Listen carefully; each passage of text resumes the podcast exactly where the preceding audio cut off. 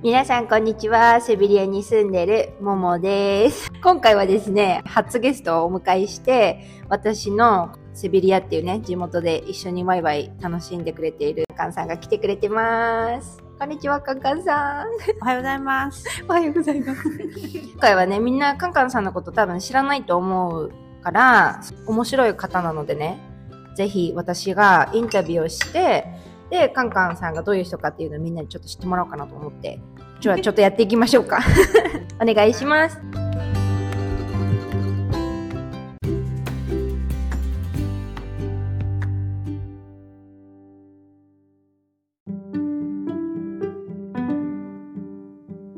カンカンさんはまず、じゃあなんでこの街にいるかとかっていうのも話聞きたいんですけど、まずね、はいカンカンさんはアーティストなんですよ。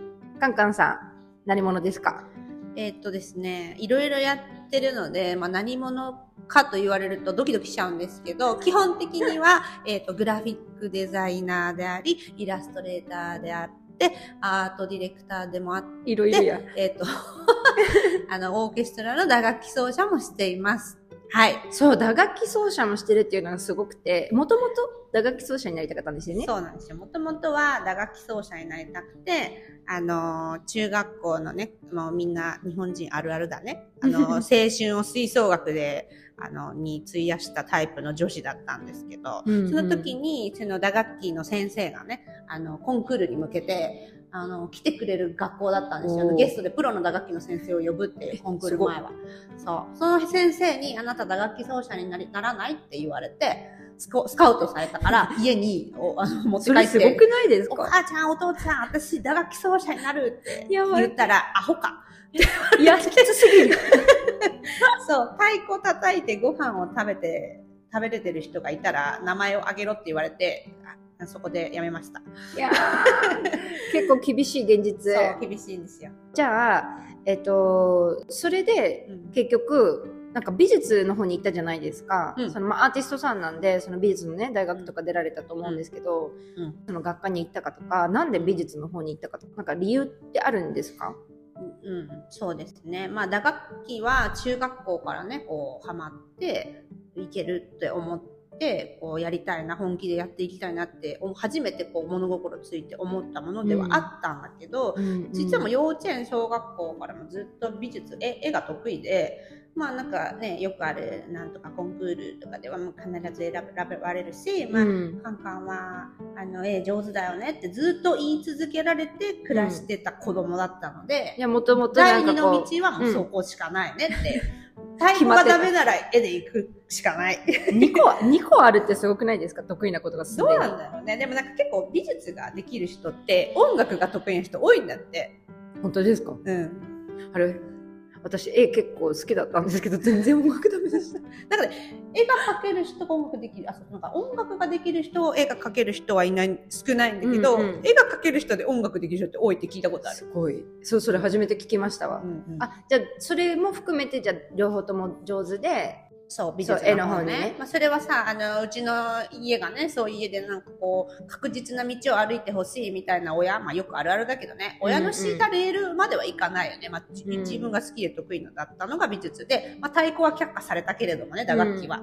まあでも自分が好きなところだから、その親のレールっていう敷いたレールではないけど、うん。まあ親の要望でもうちょっと安定した大人うんに、職業に就いた大人になってほしいって要望で、うん。だったらまあ美術系で、それも、だからね、その大学でグラフィックデザイン科に行った理由は、やっぱり油絵とか彫刻じゃ食っていけないぞって言われて、ね。厳しい、そう、ちゃんとこう社会に出れうるん、美術系って言ったらグラフィックデそうザインだいうことですろうみたいななんかグラフィックデザインのイメージなんですけどなんか美術系でこう手に油絵とかをつけてこうわーっていうよりもなんかこうパソコンを持ってなんかメガネなんかインテリ系のイメージがあるんですよ そうでもないけどね。私が大学行った時は、ちょうど Mac がね、その Apple コンピューターの Mac が、ギリ、大学4年に入って導入されたばっかりだったの。うんうんうん昭和だから。だからね、それまでは結構、絵自分でポスターカラーとかで描いたり、へえ。そう、でまあ爪の間汚かったりしたけど、うんう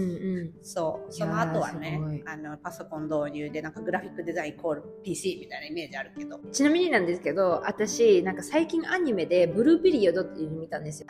映画好きな子が、うんうんあのーなんだっけな、芸大入れるか入れないかみたいな話で、こう、絵を頑張ってて、こう、合格するかみたいな話だったんですけど、カンカンさん大学に普通にこう、ポンって入れたんですか？それともえー結構努力行し。っててます。あの、みんな行くんです日本の美大って、あの、まあスペインの美大って、うん多分ベースがまだできてない状態で美術学部に入って、それから学ぶんだ学けど、ぶみたいな感じじゃないですか。日本の美大はもうベースできてないと落ちるから、やばいだ。から、激戦ってことで激すよね。戦だから、美大系予備校にみんな行きます。みんな行きます。み、いや、行かないと分かんないい。。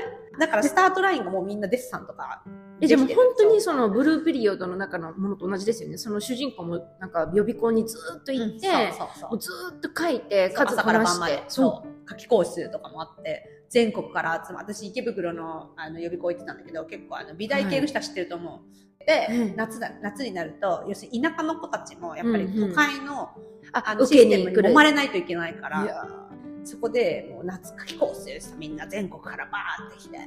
え、ぶっちゃけですけど、ぶっちゃけですよ、本当に。あの、その予備校がきつすぎて、絵が嫌いになるとか、なんかこう、わかります？もう、もうええわってなるレベルにはいかなかったんですか？私は行かなかったけど多分病む人はいたよね。そうですよね。うんきついもん、いやーなんか、なんだっけ、アニメのそれで出てたのが、なんかこう、やっぱストレスで、なんかこう、じんましん出てきちゃう子とか、うんなんかこう、メンタルやられる子とかいて、自分との戦いやないけど、うん泣いてる子とかいたもん廊下で。えいるいや、アニメだけじゃなかった。んやっぱさ受験近づいてくるとメンタル不安定になるよねやっぱ。カンカンさんは不安定になりました？私は不安定になりますいつも唐揚げ弁当を楽しみに。朝からそのそうその予備校のあのすぐ前にあるお弁当用の唐揚げ弁当が楽しみで、めめちゃくちゃテンシ平和。ョンは平和な人でしたね。なるほど。じゃあ別に浪人もせず、浪人しました。一浪するつもりでうんうん。美大目指してたもん。一浪だから現役の時は東京芸大しか受けてないの、え、すごいすごいすごい。え、その話知らなかったですひどいよ。ね。私。ひどい。ひどく。私親にも話してあったの。あの浪人したいって。芸大って、なんかその時そのデザイン買ってうん。50何倍とかあったの、だからもうもういいからあのい一浪するわって言ってうんでも一郎、ちゃん、ちゃん、ちゃんとした入ろうと思ってたら。からね。美術イコール東京芸大うんでしょうだと思ってたの、そういうなんか予備校もやっぱさ芸大コースみたいなのってうんうん選抜なのね、選抜。でそこに入れられてたのなぜか。てかできる子ではあったわけ予備校でも。ど。で先生もそこの選抜にしてたわけ、うん。じゃあもうカンカンはそうだよね、みたいな。そう。私そこのねクラスで同い年で一緒だった子がいるんですよ有名人、有名人？伊勢谷君知ってます？伊勢谷友介君って俳優さんなんですけど、私ずっと一緒で、ライバルなんだけど彼もスーンとライバルしてるタイプでスンスンスンって。お互いスンスンしてたんですか？私はこんなキャラだけどね。彼は、まあ、別にあのああいうこうふざけたキャラでもないしクールなキャラ。昔から。そうで一緒のクラスで。で浪人もう浪人のつもりで芸大しか受けてないから絶対落ちるからでうんでその浪人1年の間にいろんな先生と出会って予備校で、ディープに。ディープにね。でそう玉火に行きたいなって切り替わって、うんうんなんかこう次第を出ることで企業に入れる確率みたいなのもやっぱもうちょっとこうなんていうの、リアルのね。次第の方がリアルにこう将来就職するにあたってみ芸大のその美大の,、うん。あのお祭りあるじゃんなんか学祭みたいな学祭？はいはい。行っ。てあここじゃない。ここめっちゃ楽しいと思って。芸大はねもうちょっと自分と向き合ってる人が多かったのいや、なんか、本当にそんな雰囲気ありますよね。でも私自分と向き合うタイプじゃなかったの。昔から。え、違かったんですか外に発信したい気持ちが強かったの。だから会社とかでデザインをしたいっていう、みんなに見てもらえる役に立つ絵を描きたいデザインしたいと思ってたから、うん。先生とそういう話もするようになって、うんうん浪人中に、うん。したらお前はやっぱり次第の方がいいよってなんか逆にですけど、その1年がなかったらって思うと、そう。わかんないよね。また違ってたんだろうね。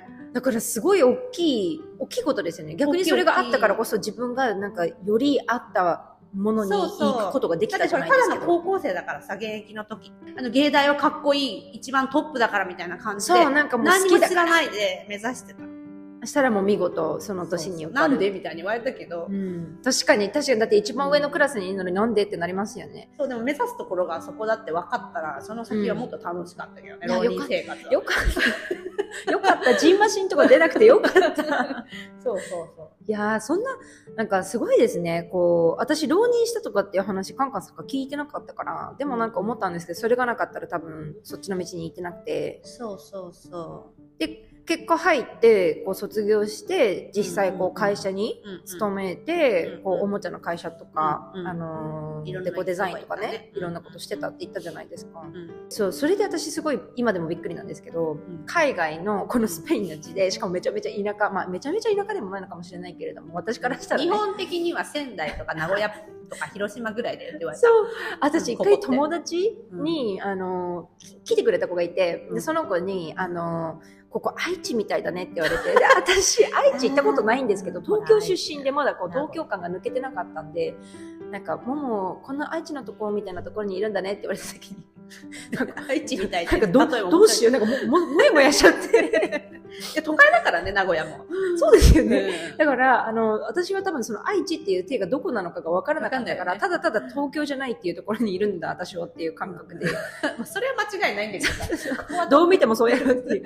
でもね、そう、でもそういうふうにやっぱりこう言われてるこの土地で、カンカンさんはね、今でもこうやってアーティストとして、まあ日本とね、基本的にはこう仕事まだしてて、だからね、コロナが始まるずっと前から、なんていうんですか、遠隔？うん。遠隔の仕事？なんていうんそうですか遠隔リモートワーク？リモートワークそうだ。ずっとやってる。カタカナで言った方がかっこいいね。もう、なんか、もう結構先取ってましたよね。何年も前か。だかららさこれも例えば日本と私のそのクライアントさんがみんな日本人だから、うん海外にいると、うんまあ、難しいことがあるっていう体なわけ日本人って結構いや、私もそう思ってましたもん。てか今でも思ってる若そう干そう、カンカンさん特別なのかなっていう感じに思っちゃうくらい、本当に。そうなんですよ珍しいそうなのやっぱり海外にいるとあのミーティングとかも来れないしとか思っちゃう。日本今までの日本人だったら、そう、もう出れない時点でアウト。ガチでちょっとできないよね仕事みたいなことを考えてる人が多かったし、出産とかもさ例えば日本ってお母さんになるとはちょっと仕事振るのやめようかなとか思われがちなわけ。そうなんかやってほしい時に子,、うん。子育てってなんかこの時間が取れないからうん無理ですとか言われるんじゃないかってリスクの方しか考えない日本人ってさ、うん。なんかこう、諦める理由100個みたいな感じそうそう。だから私、出産したことも言ってないクライアントいっぱいいたの。なんか妊娠期間も言ってないし、えー。あの、産んだ瞬間も、あ、昨日産みましたも言わないで次の日ミーティング出てたし、あ、次の日は嘘だな。2日いたから病院に。えっ、と、いや、ついつい、二1日も2日も。変わらないです。よ。2日後ミーティングしてたし、え、でも自分が産みましたとか、なんか変にこう気使われたりとか、そうこ嫌だから。消されたりとか、消されたり消されたり抹消され、メンバーから外されたりとか、そういうことないようにってことないですよ。ように。いや今でも、あの、私が子供いること知らないクライアントさん数人いると思う。ー今でもですか？うん、でももう言わなくても、いちいち言う年じゃなくなっちゃう。息子も、ねあそっかまあまあ来月9歳だから、まあ、手とかかかんない。9, 9年間隠し通す。めちゃくちゃプライバシー。芸能人みたいな、実は子供いましたみたいな。そうそう。すごいな。でもそこはやっぱ徹底してたんですね。なんかその気持ちは私もわからなくはないんですよ。その、なんか仕事をこっちに持ってきた時に、こう、海外に住んでるっていうだけで、いつ切り落とされても、そういつ抹消されてもぶっちゃけおかしくないんですよね。来月仕事がなんかももももさんじゃなくなりました。この人になりました。東京在住のって言われたそうら、、ありえるからもうね。全然ありえるじゃないですか。距離だけじゃなくてさ、たまたまなんかどっかで知り合って意気投合して、うんその人となりをさ、うんこの1万キロ離れたところの人のそさ、うちょっとわからない感じの人に振るよりさ、そうそうそうそれ当たり前だからさ。しかもなんかこう、じゃあ私のことが好きでこう、じゃあ海外に行ってもいいですよって言って、言ってくれたクライアントですら、それよりも意気投合してる、うんしちゃうような人がね、出てきた場合に、勝てないんですよ私。勝てない距離はちょっとあだになることはあるよ。そうよっぽどの実力でめっちゃ自分が有名人でどこにいようが誰もかもがそうももも追っかけてくれるさんお願いしますとか、いいけどね。もうカンさんお願いします、永遠ついてきますみたいな。そう、全員、なんかクライアント全員が全員そのレベルに来てるかって言ったらそうじゃないから、抹消されるよ。うな出来事をあえて言わない自分から自分のこうこれがあるんでちょっときついですとかなん言えないっていうか。そう、だから隠し通してきたけど、まあ、あの、都合いいところで、あの、コロナ様がやってきて、リモートワークというものを日本人は覚えたので、日本人はポケモンみたいな。そう。うんこの距離があったところで何のあれもない、何のリスクもないやっていうことをうん分かった日本人が増えたのは、我々にとっては非常に大きいです。逆にじゃあそのことが起きてこうみんながこうそれができるようになったから例えば自分の仕事が減った。もしくは逆にみんながそれができるようになったから自分の仕事が増えましたとかどどっちに行ったんですか結局そのだだからその分け隔てがなくなったから同じスタートラインっていうか同じラインに立ててるっていう時点では、うんうん。自分がみんなよりも、うん。より良い仕事をしていけばその何をも気負うことなく、うん。海外に住んでるからとか、子供がいるからとか、うん気負い同じラインに立てたっていうところで、うん。だいぶもうちょっと頑張ればさえちょっと選ばれるわけじゃん。いや待って待って待ってはいカンカンさんあのめちゃくちゃポジティブですよそれ。え待ってちょっと待ってちょっと私これねみんなみんな聞いてる人みんなびっくりしてるから多分解説させていただきますけど。まずみんなが同じ時点になった時点でこう頑張らないと自分がこうと何？時が出るじゃなくて何？釘が出るじゃなくてあの悔い悔いそのそうそうそう抜きんるでることができないときついからああちょっとこう昔はね自分一人でできてて簡単だったのにな今はみんな同じラインに行っちゃったんじゃなくて。みんなと同じそうみんなと同じにやっと慣れた。だから私がちょっと頑張れば全然いけるって 考えられるのすごいですから言っときますけどそれすごいですよ本当に。そうなのか、そううん。でも今そうやってももちゃんに言われてあそうかそういう考え方もあるのかと思った。みんなが逆にここの同じラインに立ってきたから、うん。やべみたいな。うん、いやだから簡単な例を出すと例えば田舎のモデルでめちゃくちゃ美しくてもうず なんか簡単に有名になれるっていう状況だったカンカンさんがいきなり東京に来てとか大阪に来てなんかもうみんなベースがめっちゃ綺麗で、うんうん。なんかみんな同じレスリング場に立ってるみたいなそのなんていうんですかこう誰が選ばれてもおかしくないみたいな状況のでも交通費を出さなくてよくなったっていうクライアントが私に対してそれモデルを呼ぶのに田舎から。なるほどってことを同じラインに立てたじゃん。リスクがなくなったって大きいんだよね、やっぱ。なるほどだからそのそのみんなが同じレベルでこうモデルさんがバーっていたとしても自分がちょっとそこの上に行ってればそう、のちょっと頑張れば的。今までさ、だって猛烈に頑張んないとさ、その田舎の新幹線代とかホテル代を出してまでさ、呼びたいモデルだったかって言ったら分かんないじゃん、自分のレベルが。ほら、田舎からさ、アーティスト、あの、ミュージシャンとかも田舎からさ、うん東京さ、行くだって出てくるじゃん、みんな。来ますよねやっぱりスタートライン立てないからだよ、東京に出てこないと。えじゃあもうカンカンさんとかそういう人たちの意識的にはスタートラインに立てるっていうことがもう嬉しい。あのやったってことってことですよね。うんまあ言えばそういう感じなのかな。そこまで、あの、掘り下げて生きてないからさ。私あのあの over think する人なんであのね。めっちゃこう落とし込むんですけど。結構逆だよね。そう結構逆。でもでも本当に私それ結構感銘を受けます。だってうん。そのスタートラインに立つのが嫌だからずっとあのーこう隠れてこうなんだろう田舎の中でもう何々って言ったら何々ちゃんだよねみたいな環境にいた方がこう居心地がいいっていう人もたくさんいるんで、すごいすごいなポジティブねなんかいや掘り下げて考えてくれるか私の中でもな納得してんの今、うん、多分聞いた時びっくりしたと思いますよみんな。なんかやっと同じラインに立ててとか言って。焦らないのそこみたいな ももちゃんおかしい。いやすごいすごいすごい。いや私そういうの結構内心焦っちゃうんで。うん、コロナでこうこうバーってみんなができるようになった時にそれこそ私こか。うコーディネーターとかしてるんですけど、うん。みんなできるじゃないですか。なんかそれ聞くと私今逆に不安になってきちゃった。あダメダメ。あかんあかん頑張る頑張る頑張る。めっちゃ違う頑張る違う違う。じゃあカンカンさんはそのねあのもうずば抜けてるから大丈夫です。まあでもめっちゃ頑張ってるけどね、うん。そんなにね違うね。見ててそうわかります頑張ってると思う。うん、すごい。なんかカンカンさんはこういうふうに笑ってるけどちゃんと本当にめちゃめちゃ頑張ってる人なんですよ。そうなんですよ。それはすごいですよ。お母さん業でもそうだし。うんカンカンさん知ってる人は多分知ってるし知らない人も今私言っとくけどすごいんですよ。そうだから結局ねでもこうなんだろう。じゃあ本当にちょちょっと具体的な質問になっちゃうんですけどうん。うんアーティストとして海外にいてそういうふうに仕事してるけどうん毎月同じ手取りじゃないうんっていう状況が多いじゃないですかやうんまあっぱり、ほとんどそうだよね。ほとんどそう。うん。その時にうん。どう、うん。まあ、実質生活をしていくかっていうのと、どうメンタルをこうこうやっていくか。それがなんかこう耐えられなくて安定する職業にやりたくがないけどまあできるしみたいなことをやり始める人もいるし、メンタル面でそういうふうになる人も多いと思うんですよね。結構頑張ってやってる人でもちょっときついなっていう時期があると思うんですけど、うん、そういう人はね、うん、会社に勤めした方がいいと思う。それに尽きると私も会社員やってたからよくわかるけど、あねうん、あんなにね、うん、ぬくぬくと、鼻くそほじってようがお金くれる仕事ないじゃんさ。やっぱさ雇われって強いんだよそこが。それはめちゃくちゃ何しようが失敗しようがさ、おお尻拭いてくれるじゃん会社が。いやもうそれは本当思います、ね、だからそういうふうに、だからその個人としてね、やっていくってそこを面白いって取れない人は、あじゃあカンカンさん面白いって思う。会社勤めの方がいいと。面白い。今は面白くなった。会社もね、楽でよかった。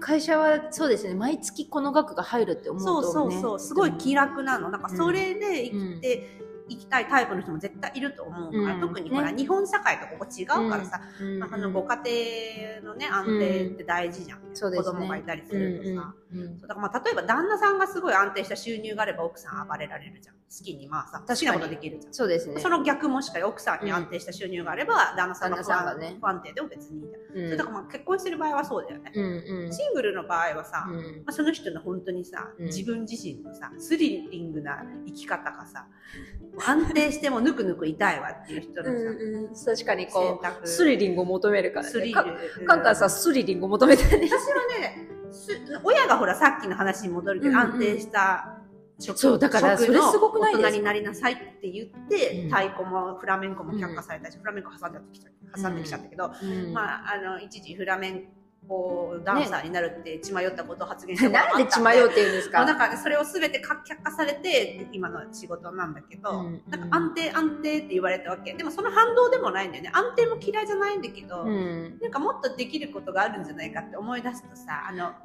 あの時あれやっとけばよかったが一番最悪だから本当に。間違いない。いやそのその思いで残りの人生過ごすのは結構きついですよね、うんうんうんうん、いやそそう、カンカンさんはこのセビリアの街に15年いるっていうレアポケモンなんですねそうで私は最初の数年カンカンさんがいると知っていながらも、うんうん、恐れ多くてこうあの連絡を取れなかったんですね。やろうか。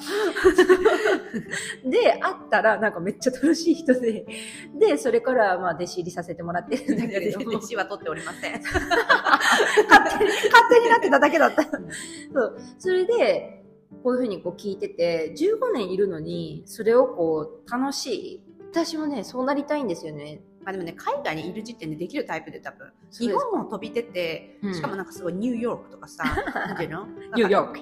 キャナダわかんないけど。キャナダ行ったことない。なんかこの、なんか間口がもっと広いさ、未来に、未来に対してこういろんなチャンスが転がってるっていう国じゃないじゃん、ここ。スペインだし、まず。ヨーロッパのお荷物的な国の中のセビリアってところに行き着いてる時点で、あの、やっていける人しかここはいないと。でも、私思いました。その、私、これ聞いてる人で私の本を買ってくれた人が何人いるかわからないんですけど、カンカンさんのページがあるんですよ。でそこに書いてあったのが、あの、なんだっけな。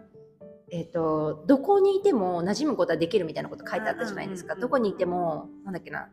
どういう文でしたっけ？あの、郷にいれば郷に従いじゃなくて、そう、そんな感じ。住めば都だ。住めば都。そう。だから結局覚悟とか柔軟性とかがあれば、どこでも私は結構馴染める人ですって言ってたじゃないですか。そのスキルを私はセビージャで学んだんです。多分これがニューヨークとか大都市、だから東京住んでてまた大都市にこう転々としてたら、私はこの街じゃないとダメとか、なんか私はここにいてこういう感じの条件じゃないと無理っていう人になってたと思うんですけど、でも逆に こんなとこに来ちまったから。こんなとこに来ちまったから。そう。だから、なんかこう、揉まれに揉まれて5年経った今、人間力上がったんで。人間力上がるよ、ここにいたら。本当に上がったよ、ね。私でも思うもん。あ、思いますよね。ここに来てなかったら、人間変わ、違うまま生きてたと思う。そう。なんか、変なこだわりを持ったまま。サクサク、サクサクしてた。サクサクかと思った。クサクサ、サクサクしてない。クサクサしてる。そう、だから、全く同じことを思いました。その、なんかこう、小さいことでめちゃくちゃ笑えるような心の余裕を持つ、こう、技も身につけたし、ね、なんかこう、たくさんいろんなところに素敵なカフェがなくても、なんか見つけるとか、自分からこう、見つけに行く姿勢だったりとか、なんかね、楽しむ姿勢、小さな、ベーシックで楽しむっていうのを学んだんで、この、このスキルがあればどこ行っても多分大丈夫だなっていう。うんうんうんだからそういうのも多分カンカンさんも持ってて、そうね。私もほら、ちっちゃい時からさ、転校転校転校転校転校みたいな、サーカそんな転校してたんですか？すっげえ転校してたから、えなんで？お親の仕事で。ああ、そういうことか。そう。だからね、うんあのー多分そこでも変わってると思う。離れする最初は人見知りっぽかったんでね、生まれた時って。本当にこうカンカンさんが性格的には、そのどんな人にもニコニコ行くような赤ちゃんではなかったみたいな。結構人見知りで、なんなら、うん怪しい人とか見たら、めっちゃムスッとした顔してて、ほんと可愛くない子警戒してる。る警戒。そうけ、すごい警戒するような子だったって言ってたけど、うんそれがさ、そうはいかなくなっちゃうんで、やっぱ幼稚園も変わったし、一回。え、それを重ねるにつれてやっぱりこう、それじゃいかんなって思うわけば人間って。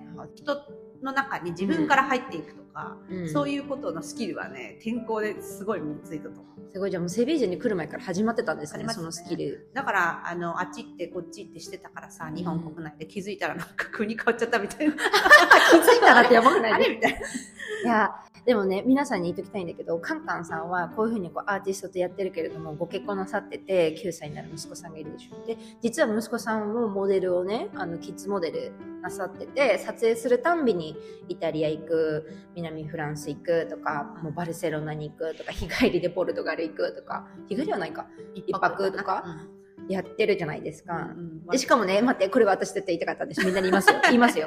カンカンさんは、子供、お子さんがね、モデルして、その仕事の、あの、収入を、あの、将来のために、その子供さんの銀行に全部入れて、貯金してるんですよね。だから自分で使うこともなければ、なんかか、今回だけはいっかとか言って、それをなんか例えばか家庭の足しにしたりとか、一切しない。ないないしないしない。これってでもね、いつ使うかってさ、なるわけ。今使うか、親として。だって息子がさ、大きくなって大学生になってさ、うん旅行行きたいとか絶対言い出すわけ、友達と。うんその時にさ、親が出すわけじゃん、うん最初はやっぱ。まあ確かに。だけどそこで私はドヤ顔で、息子の口座を渡そうと思って、これ自分で出すなって、実はあなたこれ今まで働いてきて自分のお金で旅できるんだから、いやカンカンさんがめちゃめちゃこうしっかりと管理してるっていうのが私はあこの人はめちゃめちゃ実は真面目な人なんだなっていう 私は真面目ですよ、めちゃくちゃ。実はじゃなくて真面目です、普通に。いやでもね愛を感じますねそこに本当に愛なのかな、うん愛ですよわかんないけど、これが愛です。私が今教えてますなんですかね？これが愛そうですか分かってくれるかしら、うちのアホ息子は、え将来的に。その絶対あおふくろはきっと なんかすごい思いでこれをやってくれたんだななんかど感謝だな。そんなこと感じんのかね、男いや感じなかったらももが言いますよ。その時に60歳とかなのかわかんないけど私がなんかおい、おい、おいアホ息子。耳をかっぽじって聞けって聞 きなさいって、モデル3歳からやってるけどさ、うん今もう物心ついてるから、うんそれもお金をもらってるね、あの、お給料も見せてんの。今回これだけだよって。もう全部開示そう、だから、なぜ開示さしようか。親ってそういうとこさ、伏せがちじゃん。伏せがち伏せがちわかんない。外国はわかんないけど、うん伏せがちじゃん。いくら入ってきたとか、そういうえぐいところみたい対な感じで。お母さん管理みたいな。そう、なんかお金の話するのはちょっとえぐいみたいなのがあるじゃん。子供に対して、まだ小学校にさ、まあ、ポケモンカード1パックなとかね。そ うでも多分だんだん分かってくるんでしょうね。こう見せて、あ、これくらいだから、そうそう、分かってく今ると思うの回はもうポケモンかなみたいなね。そう。で、ザラとかのそのインディテックス系はすごいお金がいいから、わおその羽振りいいですね時はもうレゴとか。わあ。そうで、うちの息子に何がいいって、いろんな国飛ばされるんだけど、ポルトガルとかさっき言ったみたいに、うんうんうんその時、その時言語が変わるわけ。あ、そうだ。で右向いてとか。まあ英語の時もあるんだけど、まあ、うん共通で、そのスタッフもインターナショナルだから大きいブランドの仕事に行くとさうんうんみんな共通語が英語だったり、その、その、行った行った国の何言ってるかわかんないよっていう言葉の中で仕事するっていうのは、外国語に対しての嫌悪感みたいなのが取れるから、ちっちゃい時から。すごい。とね、うんそんなにね、語学に興味があるタイプではないんだけど、うん、でもできるんでしょうね。何にも気にしてないっていうの。だからこの前も健三の行った時ってスタッフ全員フランス人だったの。えぐ。なぜか。何言ってるか分かんないじゃん。シルブプレイ。そうフォフォフォフォフォ右シルブシルブプレイやでさ通じ通じないわけうちの息子他の子供5人だったんだけどうちの息子以外全員フランス人だったので、リュウマくんまさかの抜擢されたってことですか？スペインから。その子スペインから連れてこられたんだけど、一人だけフランス語がわかんない。うん。で、その中になんか一生懸命言ってあげようとすることか、この子分かってない、かわいそうって思うわけ同じような年齢なのにみんな大体さ、だよね。はいリオマーク分かってないからって一生懸命教えてあげようって、これ右って言ってるよとかちょっと寄せてあげたり、うん肩持って、うんああいうコミュニケーション見ててお母ちゃんも、わあ、国際交流超いいと。国際交あん流な可愛い子ちゃんにフランス語で肩を抱き寄せられて、もうちょっと右って 言ってるよとか、可愛いと思う。肩を抱き寄せる。そう、優しいのね。ああいうとこ見てるとさ、あ国際交流っていいなって思って見てる。すごい。そういうのいいくない？ちっちゃい時から多分ね。そう、だから結局ね、その、みんなに今も説明したけど、カンカンさんは自分のことだけじゃなくて、リオマくんっていうね、ミニミニモデルをね、自分の家族に持ちつつ、さらに、その、なんだろう、過去でできなかった打楽器っていうのをセビージャで復活してね、あのーセビリアの親が見てないところでね。文句言われ興ない。味あるからな。反対されても何も書いてもないってやつです。そうそうそういやだから、その、そこのセビリアのね、バンドがあって、あの、何？ブラブラスバンド？うん、ブラスバンド的そう吹奏楽、吹奏楽みたい。な。で、そこで、アジア人一人でそう打楽器奏者やってるんですよね。そうやってた。今はやめて、今はブラスバンドじゃなくて、オうんーケストラになったけどね。いや、逆になんかレベルアップしてますオーケストラなのか何なのか分かんないけど、ね。どういうことですかどうですか？なんかこう、いろいろ考えて、まあ、きっとね、いろいろあったと思うんですよ。だってそこまで安定を求めた親のもとで育ち、ここまでうん、うんこう、羽を広げられる人間になるっていうのはかなりのことだと思うんです。面白い。ね、日本語がね。うん自分の中で大切にしてるモットーだったり、何かあるんですか？なんかね、一個私は多分こういうタイプだって確実に言えるのは、多分私自分のプレゼン力がうん。高めだから、親、こういうカチカチの親を持って、例えば、まあ、周りの友達とか国際結婚して出てきてる人とかって、結構情熱とかでうん。結婚した、出てきたとかさ、そういうのあるんだけど、私どうしても昔からそうだから美大の時もね、うん。芸大に行きたいと思ってたんだけど、よく考えたら、あ、もうちょっとこう安定、安定っていうかこう、うん。自分を出せる社会というものに行ってみたいとか、ね、つながれるような。こう自分の居場所を社会に結構求めがちっていうか、だからね、うん意外とだから海外に出てきて美大卒で親がそんな反対っていうかそのんん。安定を求めた人生をここに出てきて、ね結構破天荒なタイプだって思われがちなんだけど、うん。実は親を言いくるめるのにも2年半かかってるし、プレゼンするのってすごい。うんうんって言わないから飛び出すっていうのは、でやった方が良かったタイミングはもしかしたらあったのかもしれないと思う時もあるの、若い時に。うん打楽器ダメって言った時うんでば、いや、私は絶対やるからって飛び出す子もいるわけじゃん。うんそれはそれでいいと思うんだけど、うん私意外とそこは固めて石橋叩くタイプだから。なるほど、カンカンカンって。そう。だから飛び出すことはしなくて、なんかみんなが平和になるようなものを考えてうん、プレゼンして、うんここにいるみたいな感じ。でも逆にすごいと思うんですよ。なんか、時間がここまで経って、それでセビージャにいて、ご結婚なさって、子供産んで、その後に打楽器っていうのを復活させるってことは、それくらい本当にやりたかったことうんだったわけじゃないですか。そうだね。うん。忘れらんないんだよ。そういうことですよね。かわいそうにいやガンガン。かわいそうに自分で。かわいそうに自分。いやでも、それを自分にやってあげるっていうのは一番の、なんかいきなりなんか変な言葉出しますけど、セルフラブだなと思ってて、出た。パワーワード。パワーワードですけど、一番自分の味方であげてる感がすごいこうあるっていうか、わかりますかそうだね。うん、そう。だから親が多分さ、そういうものにさ、何でもうん OK、OK っていうさ、うんあの、広いこう心で何でも OK 応援するよっていう親を持ってたらまた私違ってたと思うんだよね。やっぱ自分の経験って広ければ広いほ広いほど、子供がさ、これしたい、あれしたいって言った時にびっくりしなくて済むじゃん。うん、確かそう、いいんじゃないの時もあるし、いや、それちょっとあれだけど、じゃあそれ本当にそれしたらこうすることでうまくいくかもしれないねとか言ってあげられるじゃん。うんダメって言わなくてに。いいみたいな。うんうんいやー、大きい心です思ったわ。なんかわ自分たちもちゃんとやっとかないとさ、子供に影響しちゃうんだよね。だから無駄じゃなかったってことですよね。カンカンさん。でもね、私すごいそれ、あの、思ったんですよ。カンカンさんって、ただただめっちゃ明るい人なんじゃなくて、あの、文句じゃない、文句じゃない。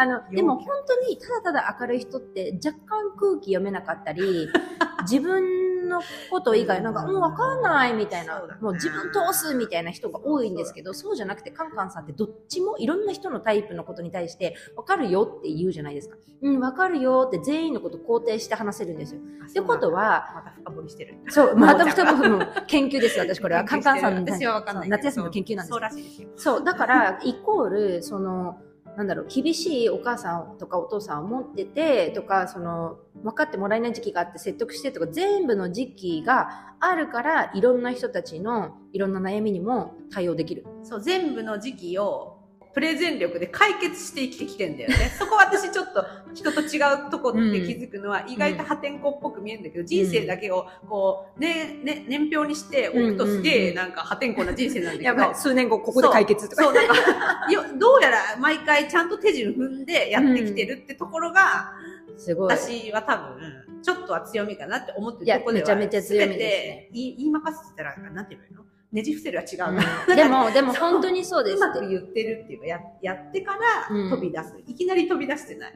なんか私は逆なんですよ。なんかこれやりたいダメって言われたらやるみたいな。うんうん、でもそれもいいんだよ。でも、だからこ。そ、イコール、その、関係性、例えば親にそれをずっとしてきたときに、将来、こう、関係性を修復したいだったり、仲良くしたいって時に、時間がかかるじゃないですけど、結構そうね。丁寧にしなきゃいけなかったりするんですよ。そうね、傷口をちそうゃんとね、と直していかかなきゃいけない、そう、あとはやっぱこう、大きくなった時に親に対する罪悪感っていうのも生まれるし、うん。その、あ、こんな、この時になんかこう変な態度取っちゃったってたなとか、うん。すごいこう親がこう頑張って多分声かけてくれてたのに、なんかあーみたいな感じで対応してたなっていうのを自分で気づくからこそ、結構過去には戻れないからあれですけど、うん。こう後悔しちゃったりとか、なんかそれをするんだったら、なんかもうちょっと違うのあったなっていうのも思いつつ、うんうんうん今ね、残された現状っていうものしかないから、うん。こう、じゃあ残された人生をもっとこう丁寧に接してあげようとか、仲良くしてあげようとか、なんかこう、親もね、せっかくまだ諦めないで愛してくれてるから、私もちゃんと愛そうとか、そういうふうに思えてるからいいですけど、うんあとは、あの、仕事のやり方とかもそうだけどさ、うん。私みたいに、まあちょっと一個一個さ、うん。プロセス踏んで、プロジェクトを成功させるのもありだし、うんやってみよう、んドヒャーンってやってみて、うんあ、ちょっとやばいやばいってなったけど、持ち直して結局成功だよ。でも別にいいじゃん。そう、だからその、終わり良ければなんで。ほん、ほんとそうなんですよね。うん結局私たちお互い全然違う人生の生き方を、歩み方かこういう言っちゃった。生き方がね。そう、やってしてるのに、今ここでお茶飲んでるじゃないですそうそうそうそうそうそう。か。面白くないですか？いやでもだからね、面白いんだよね。あの、いろんな人がいて、うん。社会が成り立ってるってところがさ、ここにいるとよく思わない？みんな勝手じゃん、結構。めちゃめちゃ勝手ですね。みんな自由すぎるじゃん。うん。なんなんだよ。なんか息子の学校とかさ、行っても要するに日本だと例えば出し物とかそのお遊戯会とかさ、うん。こう集大成の学芸会みたいなのってもう素晴らしく完成度高いじゃん、いや、もうここさ完璧ですよね。ここさカオスなんでみんな好き勝手すぎてさ 個人主義のもう集大成個人主義集大成みたいな感じ。だけどでもそこに身を置いて暮らすって、そうだから日本人みたいにみんなで頑張って作り上げて大きなプロジェクトをうん。こう人に見せられる状態まで持っていくのも、うん。こう協調性とかさ、まあ、礼儀とかね。そう、うんそういうものを学ぶのには必要なんだけど、うんやりすぎちゃダメで、やっぱり。り個々の個性を潰しちゃダメじゃん。まあスペインはスペインでさ、もうちょっとちゃんとしようやっていや思うんだけど。スペインは逆に強烈やから、例えばなんかこう、他の人が誰かの人生のことをとにかく言ったら多分そいつめっちゃ嫌われるし、うん、そう。下手したら絶交されるし。スペインのこれも分かりつつ、日本のこれも分かりつつ、ただどちどちらでもなく、自分のバランスっていうのは間にこう、それが44%なのか50何パーセントなのか知りませんけど、見つけるっていうのが結構こう大切なんじゃないかな。国とかさ、自分の暮らす場所をね、うん。日本とスペインの間ぐらいのい取ったちょうどいい国はないんかいなと思うけど、多分、うんあないから、ないですね。自分が自分がなるしかない。なるしかないそう、自分がその、スイスみたいな立場になるしかない。スイスでいいの。私スイス。スイスでいいんですか？でもね、私次回話したいのがあるんです。そう、今回はね、もう、あの、ほぼ1時間だから。らいや、全然です。でも、私次回話したいことがあって、それが、私たちが今考える、なんかこう、日本帰った時に感じる、こう、ありがたいこと、日本に帰ってきて、やっぱり日本がいいねって思うところと、あとやっぱりこう、ちょっと海外に住んでるからこそ、ちょっと感じてしまう違和感。あの、うんあれこれは？みたいなのとかもちょっと話していきたいなと思う。そうだね、うんポジティブめにね。そうじ自分の国のことをねあのバカすか言いたいわけではないからパガスか言いたくないんだけどねうん。可愛、い子供ほど叱りたくなるんだよ。大事な日本だから言いたいことがあるんですよ。そうだからそれをちょっとあの話していけたらなってただただでもね私たちのそのあの根本には愛しかないからその自国に対するだからだからこそね話していきたいんだけどそれをね、私ちょっと一回一時帰国しちゃうから、あの、収録できるかわからないけども、次回はカンカンさんとそれを話していけたらなって思います。はーい。